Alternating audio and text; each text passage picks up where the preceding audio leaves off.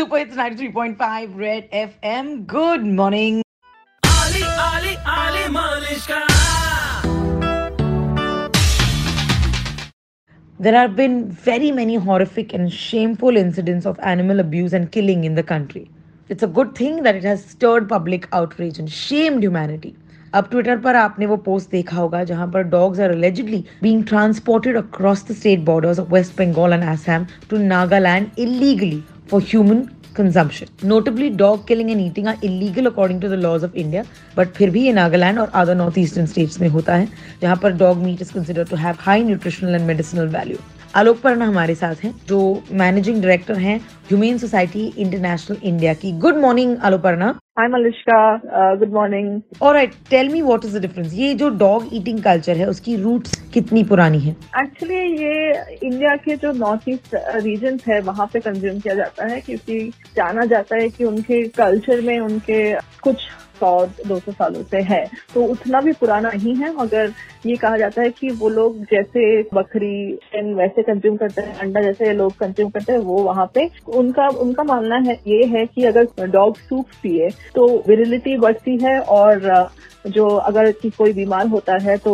उससे तबीयत ठीक हो जाती है। मगर ये सरासर झूठ है। And how and from where are these dogs smuggled जिस प्रकार से कुत्तों को सील किया जाता है या स्मगल किया जाता है, बाकी प्रदेशों से चाहे वो नागालैंड हो या मिजोरम को जाता हो या त्रिपुरा को जाता हो, और अरुणाचल में भी होता है आजकल तो क्योंकि इन प्रदेशों में जो आवारा कुत्ते जो बोलते हैं स्ट्रीट के कुत्ते हैं, वो नहीं होते हैं। मिजोरम में इनफैक्ट बांग्लादेश से कुत्ते लेके आते हैं in on the river Nagaland में जो है, वो असम वेस्ट बंगाल से कुत्ते बोरियो में बाँध के उनके मुँह मुँह को सीला जाता है, क्योंकि ताकि वो किसी जो ट्रांसपोर्ट कर रहे हैं उनको ना काटे। वैसे लेके आते हैं पाँच छह हैं एक ग्रुप ऑफ़ कुत्तों को लेके आने के लिए।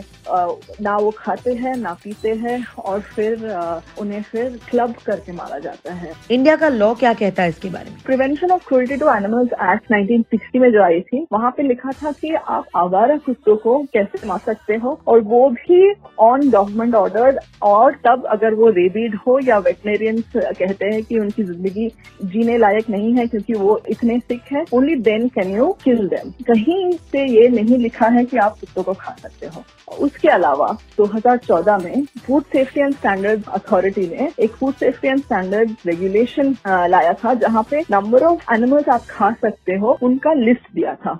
उसमें से कहीं पे भी कुत्तों का ज़िक्र नहीं है। इसका मतलब ये है कि कुत्ते आप खा नहीं सकते हो। दे आर डोमेस्टिक एनिमल्स जब से लॉज है on eating on prevention of cruelty to animal तब से dog meat has always been illegal All right, what can the citizens do about it? I saw a really heart wrenching post the other day, and I really needed to raise my voice and talk to people about it. आपके जो elected representative हैं, उनको आप बताइए ताकि वो इन states पे थोड़ा दबाव डाले, ताकि food safety and standard regulation जो है फॉलो हो तो आप अपने एम को लिख सकते हो, नागालैंड के सीएम को, नागालैंड के चीफ सेक्रेटरी उनको लिख सकते हो आप without being negative without being racist अगर आप अवेयरनेस स्प्रेड कर सकते हो कि ये जो एनिमल्स जो हिंसा से गुजरते हैं, उसके खिलाफ आवाज़ उठा के आप लोगों लोगों को जागरूक करते हो। अगर आप इंडिविजुअली आप एक चिट्ठी लिख दीजिए पीएम को या सेक्रेटरी को या एनिमल हस्बेंड्री डिपार्टमेंट को ताकि उन पे दबाव बना रहे, वो सबसे बड़ी बात होगी। Yup considering the kind of markets that brought corona into the world thank you Alok Parna for your time आपने सुना कि आलोक पर्ना ने क्या कहा? You can write letters to M P put pressure on them and you can also write a mail to the chief secretary of Nagaland Temjen Toy at csngl at nic.in to urge the Nagaland government to stop dog markets, dog restaurants, and smuggling of dogs. When they called a dog insan ka best friend, they really didn't mean that it should be in your stomach. Think about it. ध्वजाते रहो